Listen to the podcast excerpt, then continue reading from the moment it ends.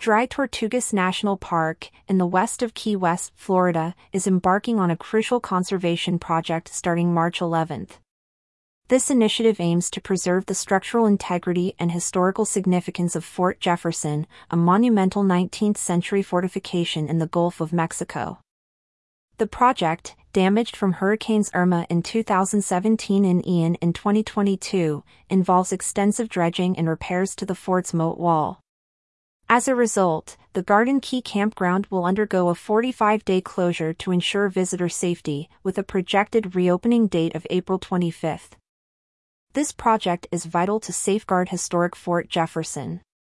Without the protection of the moat wall and a functioning moat, the next storm may severely damage the fort itself, park manager James Crutchfield said. The project's completion, scheduled for fall 2024, promises enhanced protection and accessibility to Fort Jefferson and its surrounding natural wonders. Fort Jefferson, a key maritime outpost, has withstood the test of time and elements since its construction began in 1846. However, recent storms have compromised its moat wall, essential for the fort's protection.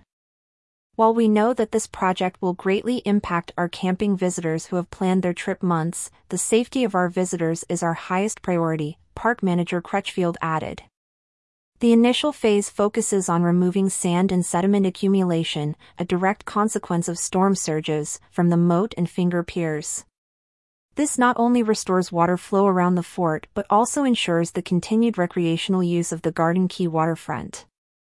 Furthermore, the dredging process involves heavy machinery, necessitating the temporary closure of the campground and South Beach to swimming and snorkeling activities. However, North Beach will remain open, offering visitors continued access to the park's natural beauty and recreational opportunities.